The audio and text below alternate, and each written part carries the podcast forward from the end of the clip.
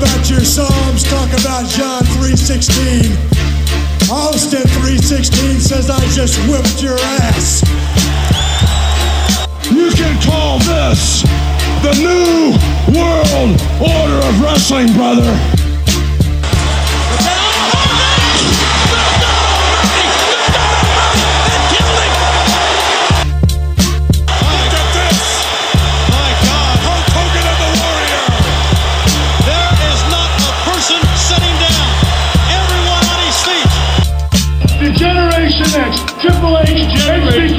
China, Ravishing Rick.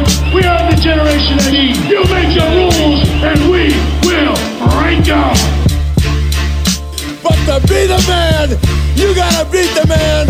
And I'm saying, woo!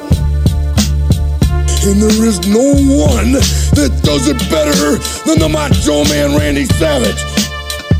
The Rock is gonna take his big right hand. He's gonna raise the people's eyebrow. He's gonna lay the smack down on your candy ass if you smell what The Rock is cooking. Hi everyone, this is Neil Pruitt from Neil Pruitt's Secrets of WCW Nitro.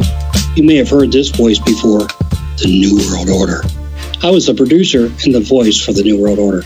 You're listening to the Wrestling Basement Podcast. This podcast has not been sanctioned by the New World Order. Hey everyone, this is Guy Evans, author of Nitro, The Incredible Rise and Inevitable Collapse of Ted Turner's WCW, and you are listening to the Wrestling Basement Podcast. Welcome to an all new episode of the Wrestling Basement Podcast here on SoundCloud, Spotify, Apple Podcasts, and the Cruise Control Podcast Network. You can follow me, the host, Randy Cruz, on Twitter at R E N D Y, the letter J C R U Z. And I'm joined by Vaughn Johnson, the digital platforms producer for the Philadelphia Eagles, who's on Twitter at Vaughn M. Johnson. Vaughn, my man, how you doing? I'm good, bro. How about you? I'm chilling out here. Doing good, man. Can't complain. You all the way in, in Philly. I'm in New York. We're trying to, you know, keep being being occupied in, in, in, in the summertime. Be healthy. Um, how you been though, man? Been a long time. Man, I've been I've been holding up as much as I can, man. Uh, just out here w- working, getting ready for what's hoped to be a season coming up in 2020 for the NFL, and Right. you know, just maintaining. I hear that, man. Um, listen, man. I, I, I've I've I've been a Viking fan since forever. I'm hopefully the, they get this thing rolling for what we see in baseball. It's looking shaky already. Basketball starting real soon, so can't wait for that. But the football is, uh, I don't know, man. I hope they're seeing what the NBA and, and, and, and baseball is doing, so they can not do what they're doing in, in, in certain aspects. You know. Look, I have a personal stake in hoping that things don't go awry. So hopefully everything's go good, goes good. but you know, it's it, we're in uncertain times, so you just never know. But knock Yeah. on wood that you know everything is copacetic and you know we can get some games in. I hear that. Um, so here in the basement, man. Um, this this is what we do, man. We we we we sit down, we chop it up, talk about some throwback or retro wrestling topics.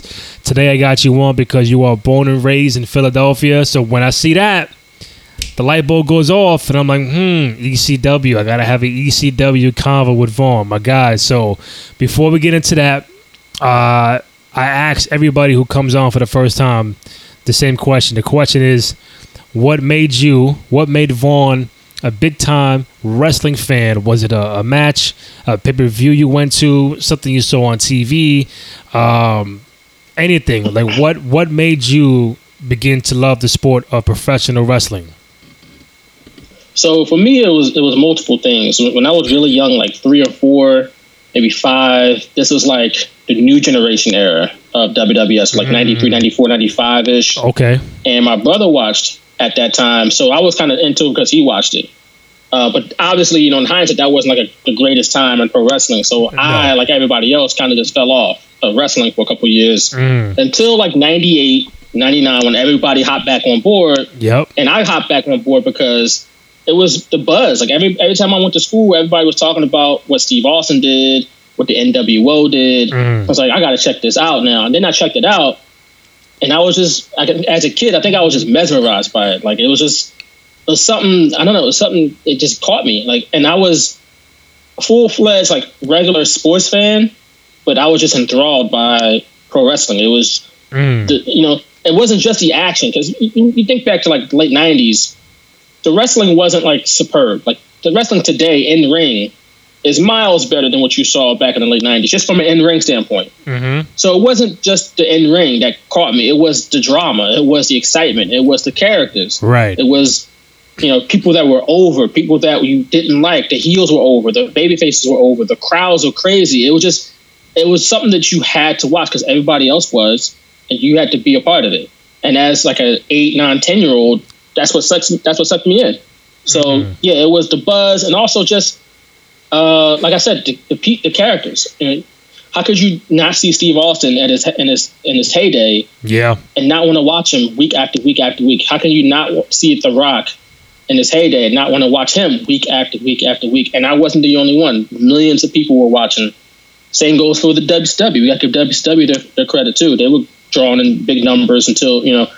Obviously, it fell off near the end, but they did well for themselves for a little while. So Mhm. yeah, that period, that boom period in the mid late '90s was that's what drew me in, and I've been hooked ever since. It's just it's like it's like a drug. Like you start off, and it's like that intense like high at first, and it's like man, like this is the best thing ever, and and after a while, it's not quite the same because you get used to it and become jaded. And Mhm. uh, by the way, PSA, don't do drugs, kids. I'm not saying I'm not advocating for drugs, and I don't do drugs, but Yeah. make that clear.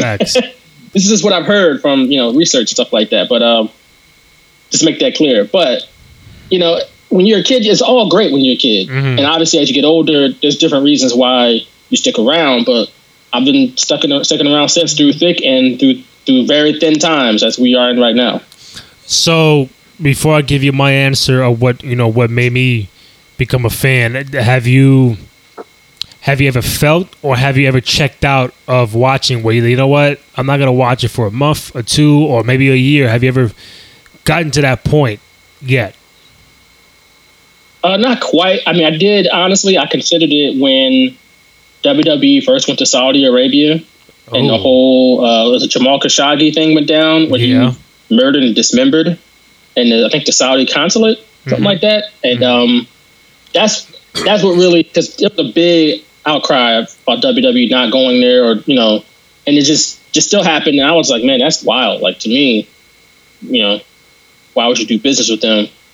But obviously, just like everybody else, it pulled me back in somehow, and I don't know what. But really, honestly, from '98 until now, I haven't really checked out for a significant amount of time. Mm. Well, for me, I get the same answer as I do all the time when anybody new comes on here. Um, I think it's 1990. Obviously, I'm, I, I am older than you, so I'm showing my age here. Uh, um, it was Hogan and Warrior, WrestleMania six, and um, that puts me at like seven, seven going on eight, and you know I would tend to like my first pay per view that I saw was SummerSlam '89, and that was here. That was in in Jersey. I seen Warrior and, and Rude for the IC title. There's a main event of Macho and Zeus against uh, Beefcake and and, and, and Hogan. Um, but then like what the match the, the match that made me be a fan was the Hogan Warrior because I was a big Warrior fan. I know there there were a lot of Hogan fans at that time, and both were big time fan favorites. And I was just in love with the Warriors uh, face paint and the, the tassels and the colors and the promos and on the, the the music. And I liked Hogan to a degree back then. Like I'm more of a Hollywood Hogan fan than the 24 inch Python Hogan red and yellow guy. But I saw the match and uh, you know I think my dad ordered it on paper uh, on pay per view for me, and I saw it. Like I saw the whole entire WrestleMania, but like this this is the match that like shit. I, I gotta I gotta keep watching it. So it was superstars, it was main event, and it was this, and it's Survivor Series, Rumble, and so on and so forth. So um, I say Warrior Hogan from WrestleMania six. And to be fair, I checked out. Uh, I, I don't know. I don't know why, but I think it was the beginning of the ruthless aggression era. I think. uh, Well, Mm. if you're going, if you're going at the end of the Attitude Era, that's when I took a little step back. I was getting closer and closer. Like, you know what? I, I don't, I don't, I don't have to watch Raw today. I'm doing different things. I'm getting older. And quick, uh, long story short, I'm working at a job with kids, and I'm hearing these kids are saying, "Yo, um, tonight on Raw is gonna be John Cena against Chris Jericho," and I'm like, "Who who the fuck is John Cena?" Oh, you know, who the hell is that? Yeah, this, this is like 0, 0304 maybe. And it's oh he he's the world champion. I'm like John Cena the world like show, show me a picture. And I saw him like this he's the world champion from Stone Cold, The Rock, and Taker and Hunter. We go to him. And then the kid was like, yeah, check it out. All right. I, I, I, obviously, I knew Jericho. I, I, I never heard of John Cena. I checked it out one time. Not bad. And then I, I then I, I still checked out. What got me back in was when Edge became the rated R superstar. So he mm. has the whole thing with Lita and the, the the, the New Year's Revolution and the cashing in Money in the Bank. And all that. I bet. So I, I'm gonna I'm gonna check back in. Like I knew Edge from the Brood in in, in, in 99, 98. So ever since then, man, I, I've been watching it. Even nowadays, it's hard to keep keep track with everything going on with the COVID stuff, and it's like it's, it's very hard to, to watch it for me. But I haven't checked out in, in in in that long. So I'm doing my best. Me and you are doing our best to continue watching this thing every single week to see what happens. But uh, I mean, did I feel bad checking out? No, I feel like I, you know a break was needed. like I saw I saw everything. I saw Attitude Era, M- Monday Night War, Nitro. What else do I need? But when You're you throw, waiting for the next big wave to hit, like, and Yeah. who knows when that's hitting? Yeah, and, and and and that came Orton, that came Cena, that came Brock Lesnar, that came Batista, that came like, damn, like why did I check out now? but it was like, listen, man, I saw it, it was good, man, good times. But um, like I said, man, always good to talk uh on on this platform with you, and you are, like I mentioned, uh, Philly native, born and raised, and we're gonna get down to the nitty gritty right now. So, when was the first time? You seen ECW or heard of uh, uh, heard uh, heard about ECW? I heard about ECW when I was getting back into wrestling, so like 98, 99, 2000 ish. And I would be, I would ride the bus to school and I would hear people talk about, because we would always talk about wrestling. So Right. I'm talking about, you see what happened on Raw last night, you see what happened on Nitro, blah, blah, blah. Mhm. And somebody will always bring up, but did you see what happened on ECW? And I'm like, what's that? And like, you know, and they would be like, yo, ECW is the real, it's the real wrestling. Like, those guys are real. Like none of them dudes in WWF, WCW, none of them could beat Sabu. I'm like, who in the hell is Sabu? Like, Sabu go. check this out. Who is who is Taz? Like, who are these guys? And obviously, I'm like ten, so I don't, you know, I'm not a a, a, dirt, uh, a wrestling observer newsletter subscriber, nothing like that. Not on the internet heavy. This is like 2000, so right. I mean, we were, but it wasn't like what it is even five, six years later when people were on the internet heavier, but nowhere near like today, obviously. But so yeah, I was. It, it would come on like uh, a station in, in Philly called Channel Forty Eight, I think. And I checked it out there, and I was like, "This is this is unlike anything I've seen." Because I'm used to WWF and WCW, which is bright lights, big arenas, Right. uh, you know, bigger guys. You know, everybody's 6'2", 6'3", 250. You know, even Steve Austin, who people don't look at as like the biggest guy in the world, but he's still 6'2", 250 in his, you know, in his prime. Like, he's a big dude. Yeah. So you turn to ECW, I mean, I'm looking at Rob Van Dam, not a huge guy. Taz, definitely not. No one will ever confuse Taz to be a huge guy, but he was a monster in ECW. I'm not going to take away anything from Taz hmm get Sabu, Sam. None of these guys are jacked up muscle heads at all, but they had a the crowds were going crazy for them, and it was totally different from what you saw. Right. Well, not really totally different, but they were just more realistic, I should say. Like they just looked like dudes I would wa- see walking down the street. Like Sabu, I'm sure I'm I probably sat in the bar with Sabu numerous times. Didn't he, not Sabu Sandman, I should say. I probably sat in the bar Ah, with Sandman numerous times and didn't even know it because he just blends right in with normal people. right. You're right. Yeah, I think for me, man, hearing about ECW again, like I said, I'm, I'm older than you, so I'm I'm right in right in the middle of Attitude Era, Monday Night War, and then this thing comes on. Now in New York, that's they they, they, they came on New York here in New York like one or two o'clock in the morning, and I would see these. pretty much the same thing here, I believe, in Philly. I think it was like like one or two o'clock, and I think I'm pretty sure it's on the channel like 48 here before the TNN deal they got. Right. So they come on late. I could be wrong. they came on MSG here in New York. I could be wrong, probably different channel. And I'm flipping, I'm flipping the channel, like, and I see these for ECW call one hundred uh, for hotlines and like. I'm like, yo, what the fuck is this? And I'm seeing like as you as you saw the chairs, the barbed wire. I'm seeing Cactus Jack. I'm seeing Vader uh, Rob Van Dam, the franchise. And I'm like, yo, what is this? And again, it's not Raw. Um, it's not Nitro. Um, it's not. It, it's not live. They're not doing this at two o'clock in the morning. And there's no McMahon, no Bischoff. It's a totally 360 anarchy kind of thing. Like, yo, for someone who's 10, 11, 12, 13, 14, you know, in high school, they're to fall in love with that shit. You know, they love the wrestling. Oh, yeah. They love what they see on Raw and Nitro, but they're like, yo, I gotta stay up now at one o'clock, two o'clock in the morning because this is something brand new, something different, innovative.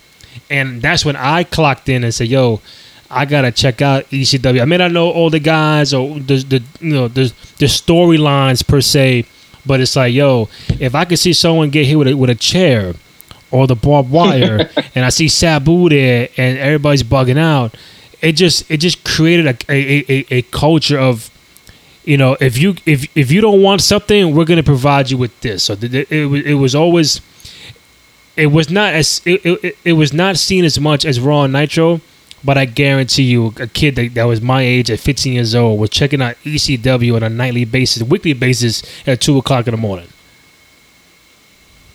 Yeah, I'm sure this. I, I was doing the same thing. I was trying to stay up late. I would watch that, and then eventually, when ECW went off the you know out of business, I would stay. I would come back to see like, is ECW still on? Because I didn't fully understand that it, it says with WWF bought it, I didn't know that it was done. Mm-hmm. Like I didn't get it, and pretty much I would go to see what was on, and it's like, oh, there's CZW now on TV. I'm like, what Right. the hell? Like, where's ECW? This is like not. Is not like ECW at all. I mean, it sort of is, but it's not ECW. It's CZW. But yeah, I was I was one of them kids too, staying up super late, uh, trying to see what was happening. But I, the thing is, before it went out of business, I didn't see as much of it as I did after. Until after, like when the DVD started coming out, and Yeah. of course you can go back on the network and watch a bunch of stuff. But like when I was younger, it was bits and pieces here and there because I'm still watching WWF and WCW.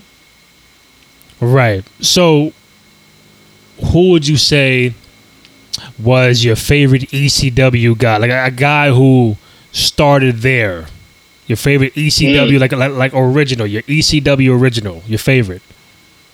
I will have to go Rob Van Dam. Okay. Yeah. The whole effing show. Mm, that was my guy when he first when he when he first got because I did watch ECW, but when he first got to WWE or WWF at that point, that was my guy, and it was clear that WWF wanted to do something with him too because they started pushing him a little bit. He was involved in some big angles, but I remember when uh, like around 03 or so. Because I'm still carrying the, the ECW Rob Van Dam flag. By that point, this is when John Cena starts coming up, and he starts being the guy. Mm. And my homie, he would always be like, John Cena's a man. I'm like, no, Rob Van Dam ten times better than that. Are you serious? Yep. Like, it's Rob Van Dam all day. And he's like, no, John Cena. Now, in hindsight, over the long term, he turned out to be right. John Cena became the man, right? I Exactly. didn't think that John Cena had like a 20 year run. Mm. But Rob Van Dam did get that win over Cena at One Night Stand that one year. Classic. It became a double champion. Classic. So in the short term, I was right. But no, Rob Van Dam was my guy. He was always he's always a guy that uh, I always thought his style was dope. Uh, he was like the longest reigning TV champion ever, like in the history of wrestling. I think something like that. I don't know, but right. uh, he had those dope matches with Jerry Lynn. Uh, him and Sabu, which just be just crazy tag team stuff they was doing. hmm Um, so yeah, it's, Rob Van Dam was probably my guy. Yeah, I would agree with you. I think um, RVD was my guy as well. And um, if I had to pick like a number two, that's tough. But you know, Sabu is up there. Taz is up there. Um, like I don't now. Like I don't count Stone Cold because he what he didn't really fight over there. So uh, the Mysterios, the Eddie Guerreros, I think they went. I could be wrong. No matter of fact, yeah, they did start there. Then they went to WCW and vice and, uh, and all that. So, but I think I think RVD would be the guy. I think he, you know, the the more the most athletic guy seen on the roster, um, the swag, the attitude.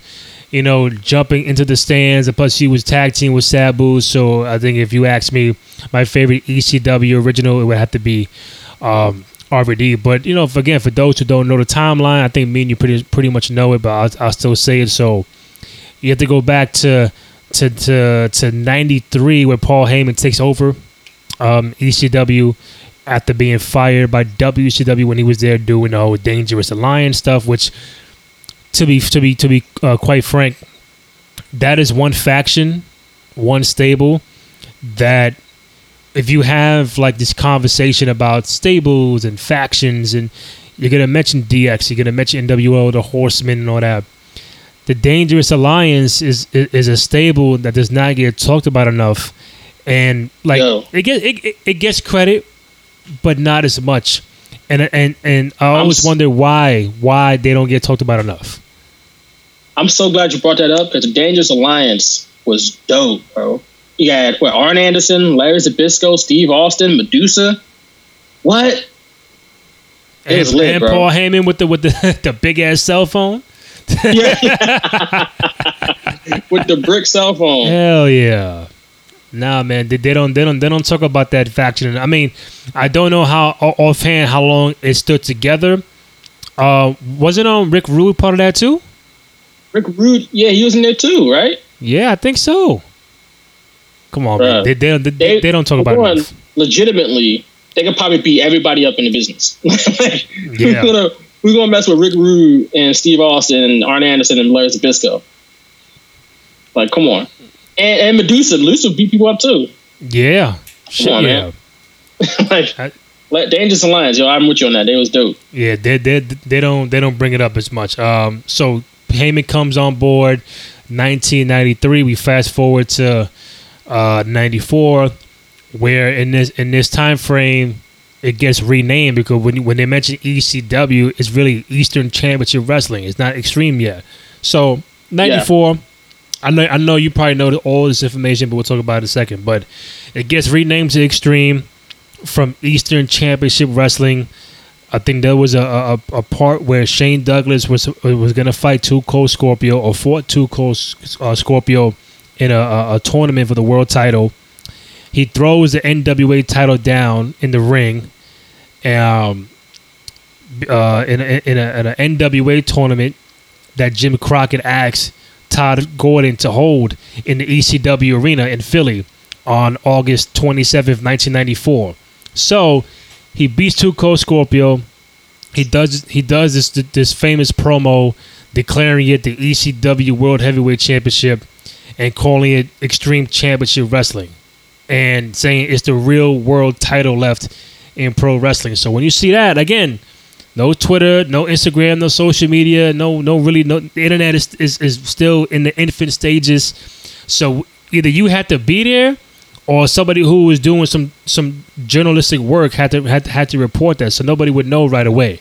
So just Right. seeing that and you know for what we see in Paul Heyman's documentary uh, DVD about the whole incident like if that if that happened in the social media world like that should be trending for like a week. A guy throwing down the world title and saying, "Nah, we're gonna change the entire name and make it Extreme Championship Wrestling." I mean, that was Right. that was a pretty big uh, a big deal for them. I think so many fans would wouldn't believe it. They think it's a work anyway because we we know too much. So I don't know if people really fully believe it until like the reports will come up. Like, no, this was hundred percent real. like, because you know that's just how we are. We're, like even the Adam Cole, Pat McAfee stuff, people instantly was like, work. Like Yeah, that's not work, real. yeah. But you know, so uh, the thing about that that show was actually run by Dennis Coralluzzo, not Jimmy Crockett. This was like uh, early '90s. By that point, Crockett I think was uh, gone. Mm-hmm. Um, but yeah, they were Coralluzzo and NWA was legit pissed about that, which was, I mean, understandable. You, you double crossed us and you threw our belt down and disgraced this once prestigious title by '93. Right? It was. It wasn't what it was. Obviously, even like five years prior to that. But, um, but yeah, I mean, that was that was a big deal back in the day. Oh, one last note about the Dangerous Alliance. My fault. I forgot to mention Bobby Eaton too. Beautiful Bobby Eaton was Yeah. also in uh, You're right about Dangerous that. Alliance. Almost forgot. Mm. But um, but yeah, this was this was massive, and this was you know, pretty much kickstarted the whole thing. Before this, Eastern Championship Wrestling uh, was just a local promotion and running shows in a, in a, in a bar in Center City.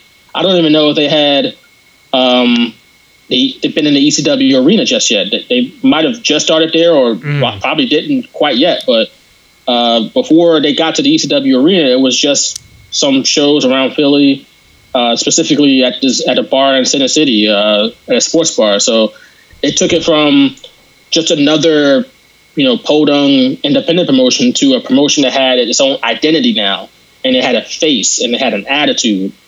You know, no one cares about Eastern Championship Wrestling, but now you add Extreme Championship Wrestling and got Shane Douglas who could talk and throwing down belts. It's got this attitude that you got to remember early throughout the '90s there was that counterculture, right? People was you know felt that throughout the '90s, and ECW was representing that at this point. So you mentioned the arena, ECW, um, a place that I'd never been to. I wish I had gone to see ECW there. Uh, very iconic when it came to ECW. Um, have you been in before?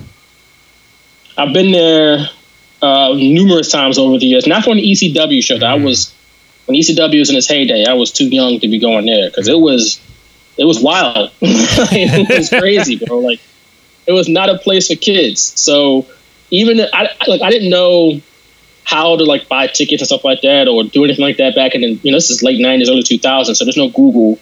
So I was just like lost. I didn't know.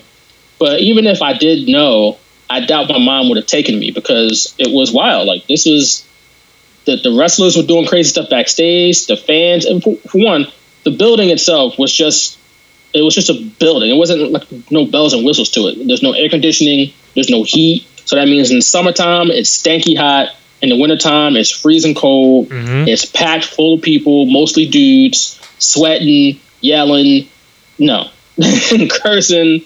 Not a family friendly uh, environment, but it was a perfect environment for ECW. The world's famous bingo hall. That's what I see. The world's most famous bingo hall, 2300 Arena, Philadelphia, South It- Philadelphia. The crazy thing about that building is that it's completely shedded, or almost completely. I would say it's got two percent of the ECW history still in it, but that's minor. Like back this for one, it started out just as like a, a freight warehouse back in like the seventies, where like trains would come through and drop stuff off, and it would be a warehouse where it would store that stuff.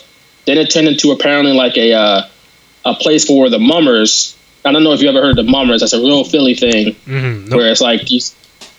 What's that? No, I said no.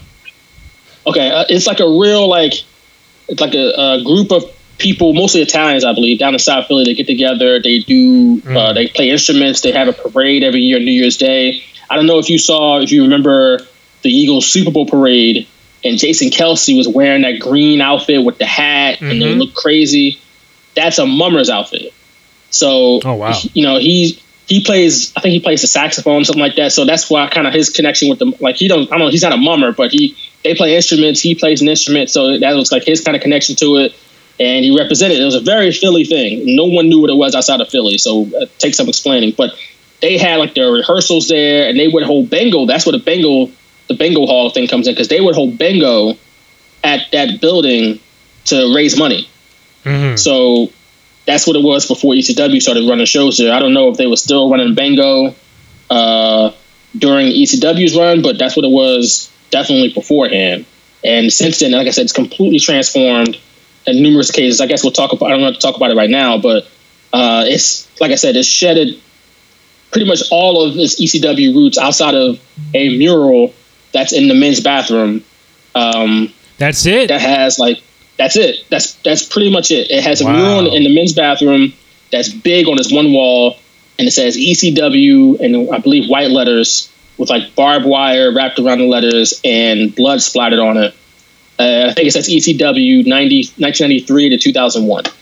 Other than that, no real. Oh, and they got the hardcore. They had, they had the, what's called the Hardcore Hall of Fame. So they have these banners hanging up throughout the arena with the Hardcore Hall of Fame. So you got like Terry Funk, Blue Meanie, you know, people like that that who've been inducted, inducted to the Hall of Fame. Right. They have their banners hanging from the rafters. But other than that, there's really not much there that says this was the ECW arena. So so how you know for the for the for the young for the younger audience and everything so like how important and how impactful was it for the ECW arena to be for ECW like how like what's the what's the impact and the legacy of that building for ECW when when it was running It was it was home base. It was a home field. It's like the Eagles. We play at Lincoln Financial Field. Well, ECW they played at the ECW arena. Yeah, they played other places too, but home field was on the corner of Swanson and Ritner in South Philly. Uh, they if they really wanted to ha- uh, if they if they closed ranks, that was one building they would run. I mean, they, and they really ran into trouble when they started running outside of Philly, New York, and you know area, buildings in the area because they were in New York too a lot in Queens, I believe. Um, but yeah, that was home base, and that's where pretty much their you know quote unquote revolution that that's that's what got televised and projected out to the world. Uh, and for Philly, ECW was like the home team. That was like the, that was like the home promotion. You know, just, just as much we root for the Eagles, Phillies, Flyers, Sixers, they rooted for ECW. And you know, again, this is the '90s. This is counterculture time. This is South Philly. People like to drink. People like to have a good time. And ECW was a place where people could do that and watch some wild wrestling too. so it, it just fit the it just fit the town perfect. The town is you know you always hear it in the TV shows and mm-hmm. it's gritty and it's blue collar and it is. Don't get me wrong. It's also a very beautiful city and very historic and uh, great restaurant scene and great art scene. But it, it does have its roots in rooted in blue collar, hardworking people and who have an edge to them, got an attitude to them. And ECW had all that in spades. yeah I mean when you mentioned wild earlier that's an understatement right. it was crazy I mean, that's the best way I can put it by keeping without saying, you know, in great graphic detail stuff that we saw on ECW TV on pay per view. Right. Um, I mean, I wish I wish I went there to see one ECW show. You know how McMahon, you know, he always calls the Garden his home. Nitro never really had a home, like the the, the main arena they always go to for big time shows. You know, the Garden was was uh, home for McMahon, but the ECW was home for Paul Heyman. Um, the arena was home for ECW and, and, and Paul Heyman, and just so many crazy things happening. Um, and just to you know stay on Heyman for a second, the fact that you know he had a certain vision for ECW. Um, and again, you have Raw and Nitro right there in the middle of the Monday Night War, in the middle of the Attitude Era, and you still are there putting out this content that's you know is different, is counterculture, is innovative, is crazy, is violent, and you're catering to an audience who wants to see that because of what TV was bringing you at that time. It's, it's, it's, it, was like MTV just in the middle of a fucking ring. And exactly, exactly. um, you know, a young audience, 18 to 34, um, hardcore. Like, I didn't see hardcore with McMahon or Bischoff. I, was seeing it with Paul Heyman. So, like, kind of giving Paul Heyman's flowers for the vision of ECW, but like how how iconic, how legendary was Paul Heyman to this whole success of ECW. he capitalized on what the world was doing at that point. The world was, like you said, counterculture, MTV, Jerry Springer, that type of stuff. All those mediums and shows were wildly popular in the 90s. And he just had his finger on that pulse, uh, projected it out with ECW, and it's, it had a a modicum of success. I wouldn't say it would, it, you know, it changed the world at, at in the '90s and early 2000s. I think the, the impact of ECW goes well beyond, like well beyond that. But in that moment, it had some success, and it worked within the realm of wrestling. But he was really good at motivating people. He's really good at getting the best out of people and hiding people's flaws. You know, he would literally, and I think people saw this really in in you know in full when they um watched like Beyond the Mat, right? When they when they covered Terry Funk, and you see him literally climb up to the top of this perch and give this you know win win for the Gipper speech before they did Barely Legal, and he did that a lot. Apparently, that wasn't the only time he did that. He didn't just do that for the cameras. That was his style. It's giving those you know rah rah speeches and firing people up to go out there and jump through a table and use a barbed wire bat and get slammed through a flaming table and jump off a balcony. You might, I mean, it was smart. You might have to motivate some people to do that stuff, but those guys, I'm not sure if we really had to because those guys were ready to do it because they wanted to get over. They wanted to be stars, and they felt like that was the only way they could do it. But Paul Heyman was definitely, you know, pulling those strings creatively and from a motivation standpoint. He was like a head coach almost, mm-hmm. you know, and he was preaching almost. Like he, there's a lot of different things back there, but he had a good, he had great vision for that time, uh, and and it worked beautifully in that time. I'm not sure if you can't, I don't, you can't replicate ECW in 2020. Oh no, but no. In the nineties, it worked. In, it was worked perfect. Now, you mentioned something. You mentioned barely legal. Now, I I, I want to say this. Now, this is 1997. That puts me at 14, 15 years old. So, you know, pay per views every month for uh, for McMahon and Bischoff going off. Uh, SummerSlam, Rumble, Mania, um, Super Brawl, Starcade, Fall Brawl, Halloween Havoc, and then comes barely legal, right? So yeah, I keep it real. So I, at the time, uh, my dad knew a friend that had like the illegal kibble boxes. So, you know, I wasn't paying 30 cash uh, a month or tell my dad and mom, yo, cough up 35 cash for WrestleMania back to back. Uh, uh, no, we, we weren't doing that. So, long story short, he said, yo, I know you watch wrestling and you know the boxing when Tyson was still there, Holyfield, all those matches. We're gonna get we're, we're gonna get this box that you can watch everything on pay per view for free. So like, I bet. So just around this time, probably a month prior, we got the box. So I wasn't paying shit back then, bro. And at this time, barely legal is on, and I think it's very, uh, you know, just to kind of give give in, in, in context how influential that was because for a cable company to put this kind of show on pay per view, like either they had a lot of faith in what ECW had, or somehow felt forced to, to do it. But either way, regardless, I think that was a very monumental thing to happen for ECW, where it, you know, it's counterculture against the grain. It's one thing to have it on um, on TV at two o'clock in the morning.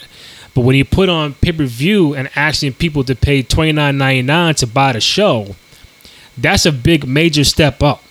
And that happened on, on, on April 13th, 97, Barely Legal, the first ever ECW pay per view show um, with, with Taz and Sabu in the main event.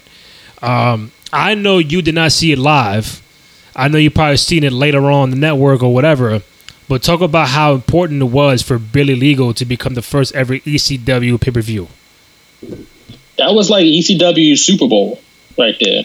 That was like the crowning moment at that point. It took a lot of work for them to get that show on the air on pay per view. Like they had, I think they had a show lined up, wasn't it? Like the they had a show lined up, and like the mass transit incident happened, and they got booted off from pay per view, something like that. And that was, I mean, I can look it up, but you know, that that was a lot of work for them uh, to get to that point with trying to get clearances and trying to get on certain pay per view outlets and whatnot, and then for it to finally happen after all that time, after all that work, that's a that's a moment. I mean, I think you know people were crying after the show, like you know, because it was like they had finally did it. They finally made it to that promised land of pay per view, and I guess for them, this is like this is only the beginning. This is this is our next step up into the big time, which they did. They kind of went up. They started running more buildings and more cities, and uh, they got the TNN deal, uh, all after Barely Legal.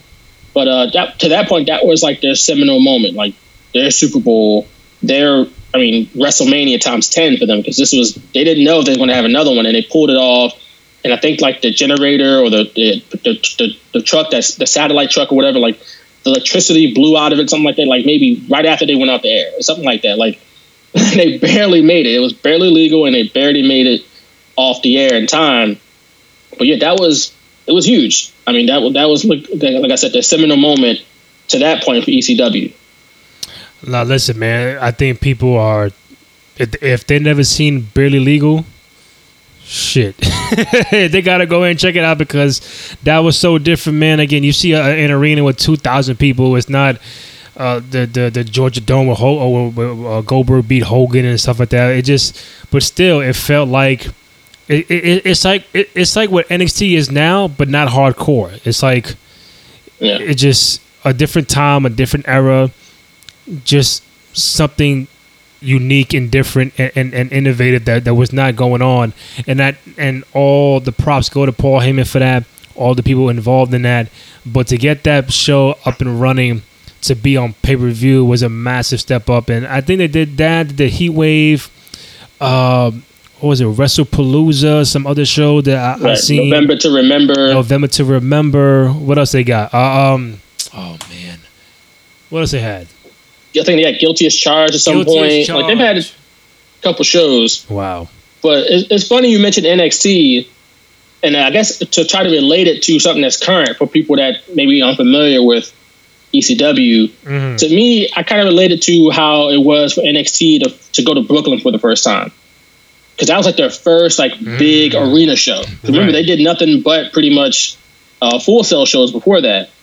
And then they did Brooklyn, and it was like a big deal for NXT to have been willed to this point. NXT was never supposed to be, at least at, at the beginning, an arena type of brand where 15,000 people show up Mhm.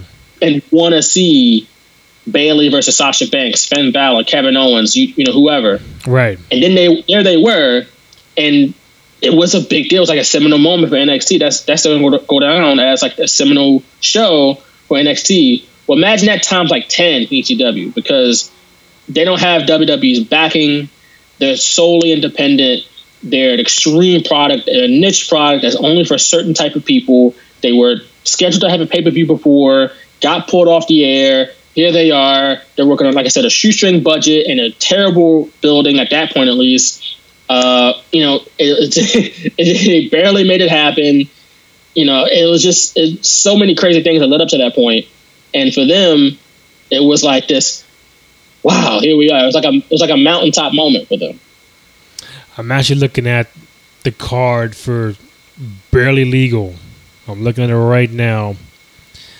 Oh man, RVD Lance Storm, Shane Douglas against uh, Pitbull number two, Taz, Sabu, Terry Funk defeated the Sandman and Stevie Richards with the Blue Meanie, and uh, then Terry Funk beat Raven for the world title. Um, the Dudley Boys were on there. The Eliminators was on there. Full blooded Italians. Wow. Wow. Yeah, that was they put everything they had into that show. Major throwback. Okay, so I thought Taz and Sabu was the title match. It, it, it wasn't. It was Terry Funk and Raven. Okay. Yeah, Taz and Sabu was like a grudge match they had built up for like a Yeah. year, I believe. So they and they had finally made it happen at Barely Legal. They had barely legal. Then they had Hardcore Heaven. Mhm. November to Remember. Um, Living Dangerously. Ah, yeah, I forgot about Living Dangerously. That was tough too. They had those shows, I think, in Asbury Park in New Jersey, I believe. Asbury Park Convention Hall. You're right. Uh, WrestlePalooza, um, Heat Wave, Guilty as Charged, Mm-hmm. Anarchy Rules. Oh yeah, that was that was near the end. Yeah, you, you sound They you put, sound they depressed just putting the Z on the end of show names. Anarchy rules with a Z. It's like, all right, Yeah, and then uh, Massacre on 34th Street t- in, in, in 2000. Mm. And the final pay per view for that ECW was Guilty as Charged in January of 2001 at the Hammerstein Ballroom. Mm.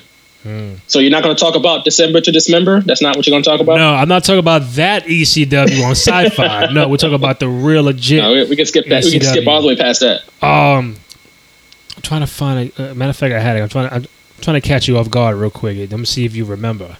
Um, Okay. Hmm. Got it right here. I'm trying to find out. I'm not trying to count that ECW um, on Sci-Fi. I'm trying to get the original. So, do you know the first ever and the last ever ECW champion? The first ever. So we're counting from, I guess, Shane Douglas, I would assume. Well, I'm counting Right. from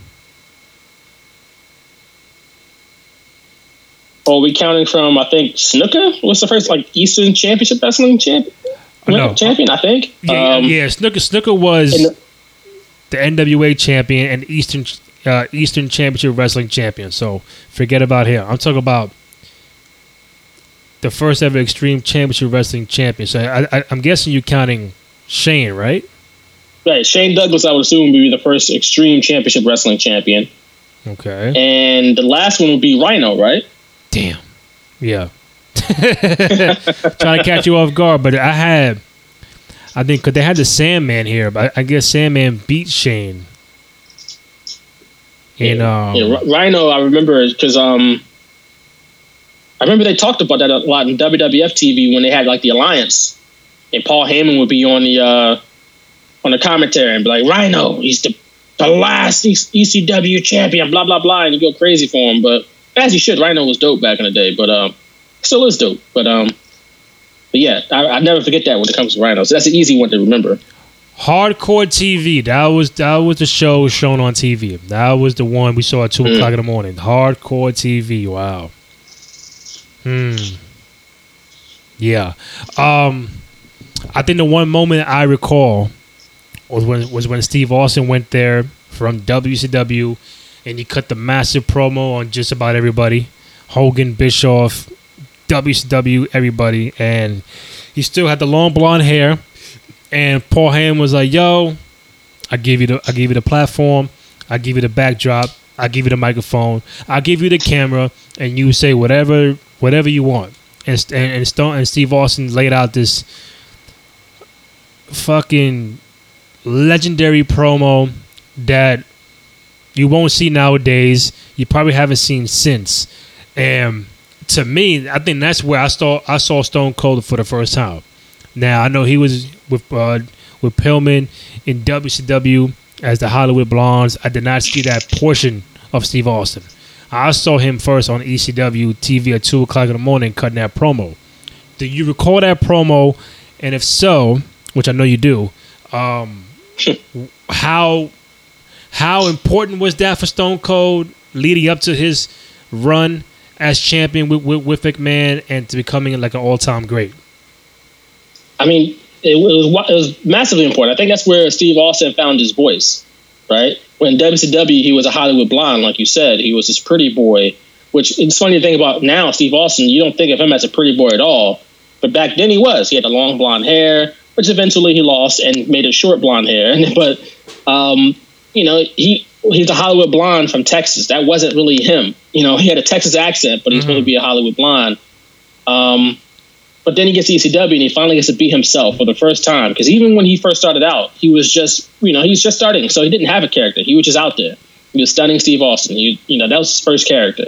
Um, so he kept that up until ECW, and that's when he finally shedded all that. It's like, you know what, I get to do what I want now. Because Paul Heyman, again, Paul Heyman has a lot of things, good and bad, but you, got to give him credit for at least being able to say, to letting people kind of have their freedom creatively and kind Right. of search and find themselves, and and and you know accentuating their positives and hiding the negatives. And he knew Steve Austin's positives was that he could talk.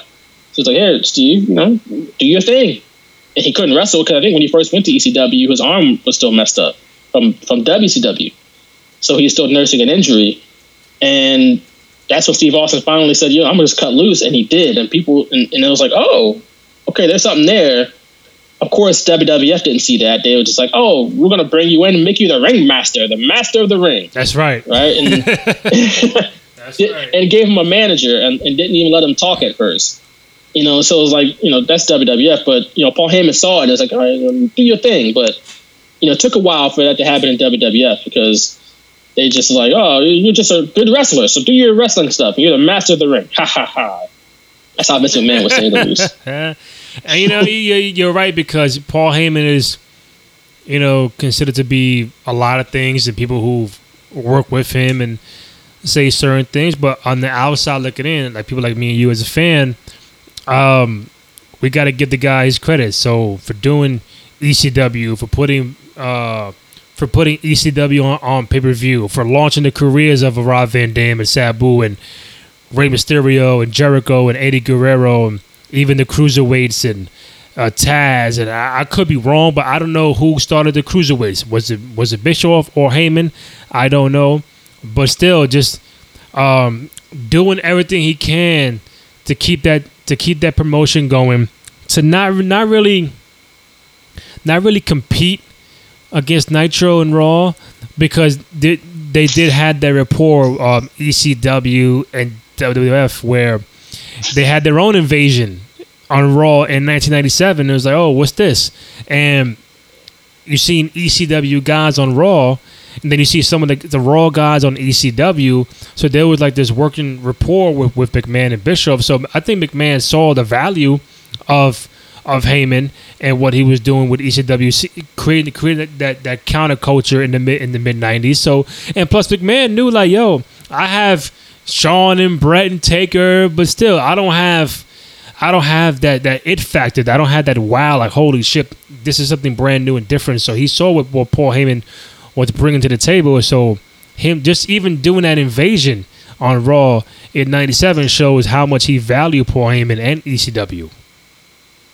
I mean, he valued it so much that he pretty much took that vibe and put it on WWF TV in 90, mm-hmm. 97, 98 with the Attitude Era. I don't, I don't think, I don't think anybody will be wrong in saying that the inspiration behind the Attitude Era was ECW. It's just that you know it worked for WWF to such a large degree because ECW didn't have the audience that WWF had, but definitely took that style. And then, like you said, he definitely saw value in Paul Heyman. That's why he helped, you know, pay for paying some of ECW's bills. He was, mm-hmm. I think Jim Ross said he had a, a monthly or a weekly, you know, check that he would write for ECW every week in his expense report. So you know, they definitely helped out, helped ECW. And like you said, they exchanged talent. Sometimes guys would get sent to ECW that needed some more experience before they got brought up to WWF. Um, so yeah, WCW and WWF, I should say, always try to use different promotions as like a a, uh, a kind of a uh, training territory, not training territory, but a developmental territory. And they kind of did that with WCW for a little bit of time. You know, and they eventually brought up like Al Snow and. Mm they eventually started taking straight up taking guys, but like Dudley Boyz and Taz and whatnot. But there was definitely a working relationship there, monetarily especially. Um, a few more before I let you go. What are some of your favorite moments in ECW history? Oh man, um, one would be the match between Taz and Bam Bam Bigelow. Just an insane match with uh, just so much wild stuff going on. Of course, that's when Taz uh, was on Bam Bam's back and they went through the ring in Asbury Park. Um, I would say, I think from that same show, Al Snow's entrance when he would come out with head and have yep. a crowd full of heads, like everybody's holding these mannequin heads. Yep. And the song would be going, and it'd be it'd be a turn into a rave for like his entire entrance. I was like, yo, that's wild. Like this was he was way more over in ECW than he was in WWF, and he was pretty over in WWF for a little bit. But like ECW, it was like a phenomenon almost. Uh, it was kind of wild. Um, so many good, great moments though. I mean, there's Bubba Ray Dudley constantly antagonizing fans before mm-hmm. the matches. Um, anytime New Jack showed up was a great moment, um, and he has beaten people up to uh, Natural Born Killers throughout mm-hmm. the match. Like the, the song would just play on the loop as he's as he's fighting people, which is like, who thought of that? That's genius. Like obviously you can't do that today, or you can't use that song today because of you know you got to pay for it. But like, who thought of playing his song throughout his match? It just fit so perfect. It was like a music video playing out in real time. It was brilliant. But yeah, so those are some of my favorite moments, and they had a, they had a hell of a lot of talent that still got uh, influence in the business today. Got D-Von Dudley, uh, backstage in WWE as an agent. Bubba Ray Dudley still doing his thing. Rob Van Dam still doing his thing. Tommy Dreamer's running uh, he got House of Hardcore as a promotion, and he's still doing his thing. Um, Taz in AEW. Uh, don't you know? So many other guys that got their start there, at least in the in the states in ECW, like Rey Mysterio, Chris Jericho, Eddie Guerrero. You know, all those all those guys that you knew and loved from ECW, from WCW, I should say. got their start in, in the United States probably more often than not in ECW.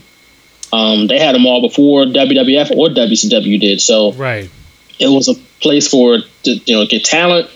It had some good actual wrestling, some crazy hardcore wrestling, some revolutionary storylines, um, some crazy happenings. You know, people throwing chairs in the ring. Uh, you know, Terry Funk doing moonsaults, New Jack jumping off of balconies. I mean, wild stuff. But uh, yeah, those are a couple of my favorite moments. Um, we all love uh, Jr. We all loved Jerry Lawler when they were doing the commentary on Raw the '90s and 2000s. Um, we love Tony Schiavone for Nitro, but I think the one guy we don't mention as much is is Joey Styles. And I feel he his style of announcing for ECW, like he goes, he's synonymous with ECW, and vice versa. And I know he was in in um, WWE for for a little bit, but when it came to ECW, man, his oh my god, and all this stuff is going crazy. Like, listen, like if you if you're watching ECW, you got to hear what Joey Styles is saying, how he how he conducts the whole commentary. And I think there's one guy we don't mention as much, but he's very synonymous with what ECW brought. I thought it was perfect with ECW. Uh, I don't know if he fit quite as well in WWE mm-hmm. when he went there. He was okay, but I think for that style of wrestling and that presentation, and by being by himself, he would call those shows by himself a lot of times. Right. Yeah. Uh, he was he was a guy. He was perfect for it. So yeah, Joey Styles, at least for ECW, I don't know if he gets his credit for being the voice of ECW as much as uh, he should, mm-hmm. but he definitely was the voice behind. Oh, sorry about that. He was definitely the voice behind, um, you know, the promotion and those wild, crazy happenings that was going on in uh, ECW at that point. Like you said, when somebody go through a flaming table, he would pull out that "Oh my God," and it was like, I mean, in hindsight, maybe a little cheesy, maybe a little over the top, but at that point, it was perfect. So, do you have a favorite match? Do you have favorite matches? Is there is there uh, a top three for you? Do, do, do you have a Mount Rushmore of ECW matches? What do you got? Oh man, I, I kind of go back to man, I'm thinking of, like I said, that Taz uh, Bam Bam Bigelow match mm-hmm. is crazy. The one match though that I always think about was from Heat Wave '98. It was Rob Van Dam and Sabu going up against Hayabusa and Jinsei Shinzaki for the world for the world tag titles.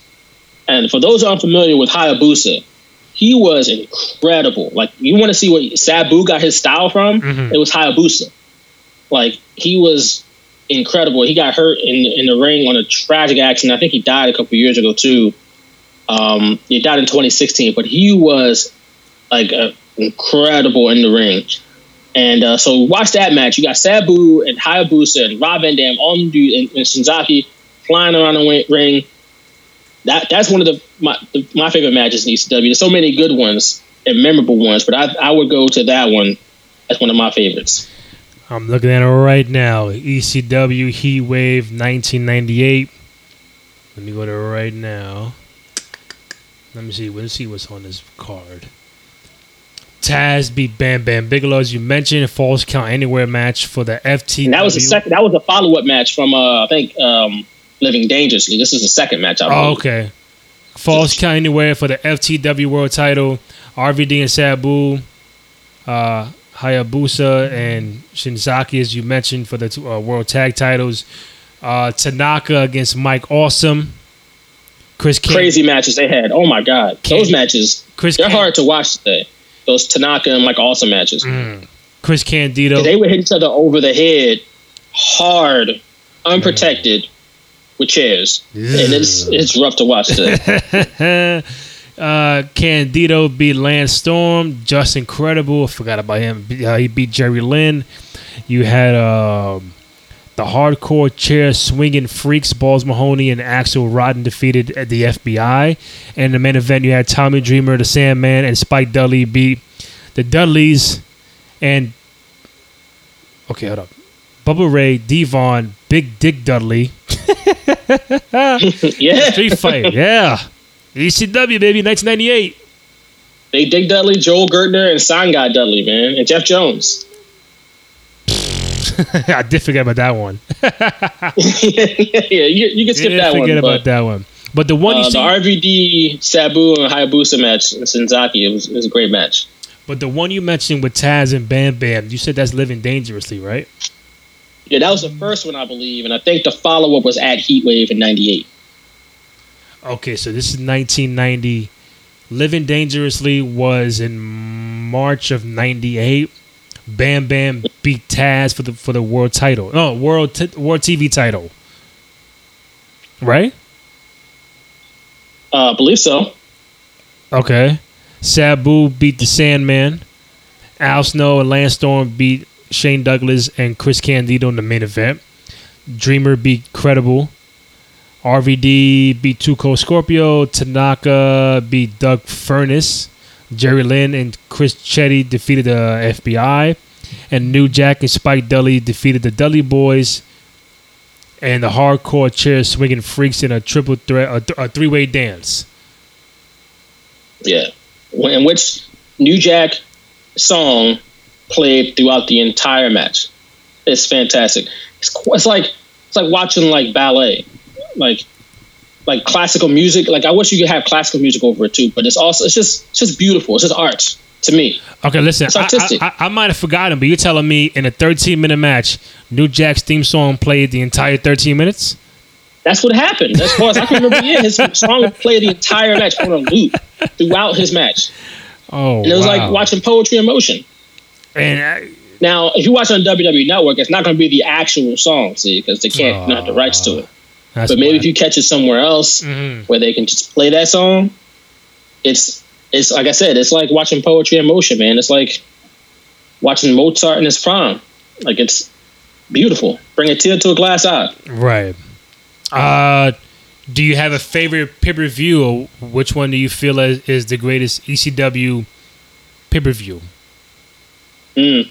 See, I haven't seen them all, but the, out of the ones I have seen, it's between Living Dangerous, Living Dangerously, and Heatwave, honestly. And um, but for the significance, I would go with probably Barely Legal, just for the significance alone. Yeah, I agree. Listen, man, I, I haven't seen these in a long time. So I know at some point during the summertime, I, I'll check it out. Maybe I'll give you my answer, but I, I, I'm not going to sit here and tell you I saw every pay per view last night, which I haven't. So it's been a while, but I, I, I recall the names. I don't recall like what matchups happened um, on a certain card. But just like you said, just for historical purposes, I think Brady, Brady Legal would get the nod. Um, two more before I let you go. So, you know, you're a Philly kid and you see this ECW stuff, and when they go defunct in 2001, and pretty much them and WCW goes out of out of out of business. Um, one, you gotta tell me if you were around to really notice it and really feel like, man, like there's no more ECW around. So, um, if you wasn't, that's cool. But if you were, how did you feel? How how was Philly feeling when there's no more ECW around? I'm sure people were sad about it because, like I said, this was like the home team. It's like losing one of our teams here. And people will go to these shows and tailgate and sit in the same seats, just like at a normal sporting event. When you have your season tickets and you sit in the same seats every game. That's how it was for ECW fans. So I'm sure that this was something that they did on a regular basis. It was, it was a tradition. It was their meeting spot, uh, you know, the social club, so to speak, and they lost that. And you know, there have been wrestling promotions to run in Philly at that building over the years, but nothing has duplicated what ECW was. Not not even close to it. And like I said, the, the building itself has changed dramatically since then. Mm-hmm. Uh, and and I like I can talk about it in a second, but it's you know it's so much different than what it was. But uh, n- nothing could re- could replace that. And like I said, that, that left a void in the city. I'm sure from among the wrestling fans, at least among the ECW fans, left a void. The last one I got for you is what is the um I mean, we know what ECW is. We know what it brought to the table. Um, we know that the legacy and impact it had on the business. It changed what Nitro did. It changed what Raw did. Whether they want to admit it or not, they changed um, the landscape and They brought something new, innovative to to what to what we were accustomed to seeing from wrestling. But for the average fan who's maybe 15, 20 years old and don't know ECW, uh, who doesn't know the impact it had, doesn't know what ECW stands for, does not know Paul Heyman for for running ECW, just knows him for running uh, for for coaching uh, Brock Lesnar. Um, how would you explain the overall impact and legacy of ECW? Oh, that's a really good question. The impact. Uh, watch Raw 1998 and look at the Attitude Era, and you'll see ECW's impact all over that show. From the feel, the look, the the music, the vibe, it came from ECW. Um, uh, the triple threat matches or the three way dances, as they called them, that I think that's an ECW innovation as well. But um, it just it was a time capsule back into the '90s of counterculture and that kind of rebelling against the machine type of attitude that was permeating the culture at that point. Uh, it's a it's an it's a it's an it's an exercise in in seeing how someone can capitalize and create a movement and, and, and take advantage of a culture and a time period which I think is missing from pro wrestling today, where they don't really necessarily have their finger on the pulse of what's happening in today's society and today's culture all the time. It feels like wrestling is kind of dated to me, at least. Well, ECW was not that. It was it was counterculture. It was it was it was hip in the '90s. Uh, so if you, you know, there's lessons to be learned from that. I think. Uh, as far as impact today, I mean, like I said, you see a lot of the guys who are still around, uh, still making money in the business, still wrestling, still having an impact in some way, shape, or form. Uh, all the extreme stuff that you see today uh, either came from ECW in the states or from the match death matches in Japan. Either one of them. I mean, it's the, the legacy lives on. Uh, there's no accident that the ECW DVD was like the top selling DVD in WWE history. Uh, still might be the top seller to this day. I'm not sure, but at that point it was. Um, it was just, you know, it's just people talk about a groundswell and uh, you know the little engine that could. They're talking about ECW. That's what that was the first one, and they had a run. Uh, it faded, unfortunately, uh, but I'm not sure if it could sustain itself anyway because you know you, you can't keep having those types of matches without people getting seriously hurt. And I think people just kind of moved on from that style of violence on TV. But um, it, it was like a comet. It came, it was white hot for a while, and then it kind of faded. And you know what? On that note, I think the way to cap it off is the fact that ECW, the real ECW, has not been around in almost 20 years, and still today, when when they had crowds, people were chanting ECW, ECW, ECW. Yeah. So they're not chanting WCW, they're chanting ECW. Mm-hmm. and all those chants you hear in the crowds, this is awesome, yep. holy, you know what, like all that Can't started in ECW, Holy in the shit, ECW yeah. arena in South Philadelphia, which, like I said, that building is radically different today. Like it's they have they have wrestling shows there. They have like Ring of Honor and other independent promotions, but it's they, I, you know, and I interviewed the um, the general manager of the building some years back before like reopened and rechristened itself as a 2300 arena. Mm-hmm. Uh, it it he specifically said like we're not going to have like the hardcore stuff here. Like we're a family venue. So we're going to have wrestling but we're not going to be known as a wrestling venue. And he was right. He lived up to his word. Like they have boxing shows they have mma mm-hmm. and they're both it's a great venue for both of those because it's very intimate. And i know you like boxing so it has like that real like prize fight like yep. smoky room kind of feel like you know what i'm saying? Like those are you don't find those venues around too often uh, especially in major cities. You don't see those like intimate prize fighty type of buildings, but 2300 Arena is that. So if you want to see young up and coming fighters in Philly, mm-hmm. 2300 Arena is where it's at.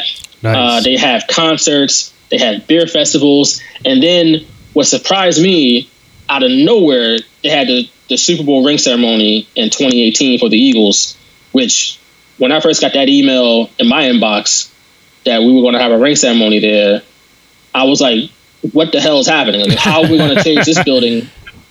Because like the ECW Arena is notoriously known for rest- to wrestling fans mm-hmm. as a dump, a complete dump, mm-hmm. and it was at one point. But it's it's a nice building now. Like it's not like fancy, but it's a nice building. There aren't any bells and whistles really in there, but it's a Right. it's a very competent, fine building. So when I'm thinking like we're gonna have like a ring ceremony, like okay, you know, we're gonna have the nicest place in Philadelphia, like wherever that is, that's where we're gonna have this at. Boy, I can't wait. It's gonna be fancy. It's gonna be nice. And then I get the email and it says 2300 Arena. I'm like, what in the hell is going on here? Like, how? Wow. Why? what are we gonna do like why? in this building? right? Like, I'm like, I don't know what's happening. And all my coworkers are like, I've never even heard of this place. I'm like, y'all don't even know what happened there back in the Oh, 90s. yeah. Like, that's the ECW arena. Like, Mhm. Rob Van Dam was in New Jack. Y'all don't even know. They're like looking at me like I'm crazy. They have no idea what I'm talking about. Like, Right. well, I guess you'll see it when, when we get there. But when we, when me and my girl pulled up, it looked nothing like it normally does. Like they redid the whole thing. It was like palatial, and like the inside and the outside was like palatial. I'm like, damn, the the building that came up, it's nothing like it used to be. Um, so it's pulling in, like I said, major events, Mhm. and and even somehow, I don't still don't know how this happened to this day. The Eagles ring ceremony, they're the first Super Bowl ring ceremony ever for the Eagles, was at the 2300 Arena, and people you would it was unrecognizable. If, if wrestling fans that saw it that particular day, they wouldn't even know what it was. It's like this hmm. can't be the same building. Like it was like the most expensive block party of all time. Like it was wild, but I, I still don't understand how that even happened. I still like to this day like why, but Hey, it, it worked out. It was great, great venue for it. It worked out in the end. We had a good time. It was a great big space for us to sit down and watch these videos before we Right. got our rings and go back outside and party and all that. But it's just wild to, the, the, how the history of that building has come from a freight warehouse to a mummer's spot to a bingo hall to the wild and crazy times of ECW to that night. It's just like, how did we even get here? But I wrap it up on this note. Mhm. Even on that night, I went into the men's bathroom and I, I looked for that ECW mural and I found it. And it's on my Twitter somewhere. And I took a picture in front of that mural because why not? Like, it's still ECW Arena and it's still got the ECW mural in the men's bathroom. Mhm. And it, no matter how much that building changes and what comes through that building, whether it's a ring ceremony or a beer festival or a concert, whatever, it will always still carry that legacy of being the ECW arena. Absolutely. Um, I can't end on a better note. Uh, Vaughn Johnson, the digital platforms producer for the Philadelphia Eagles. Uh, always a great pleasure to have you on the platform to talk about basketball or wrestling. Um, this was fun, man. Going going back in time, talk about ECW again. I like doing these shows to talk about certain things and topics that don't get brought up as much. We always talk about the same uh, same things here and there, but you know, ECW, we we we, we had to give its love, its credit, and I felt like me and you did. You know, we we we did the best we could, and going back in time and, and talk about the, the essence and the impact and legacy of ECW. So I thank you, man. You can follow him on Twitter at Vaughn M Johnson. Again, the digital platform producer for the Philadelphia Eagles. Good luck this season.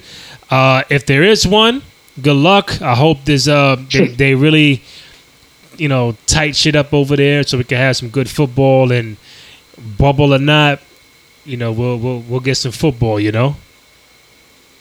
Yeah, that's the hope, man. That's that's the hope. That's the hope, man. Vaughn Johnson, thank you, man. I appreciate it. Hey, thank you for having me. No problem, man. Take it easy.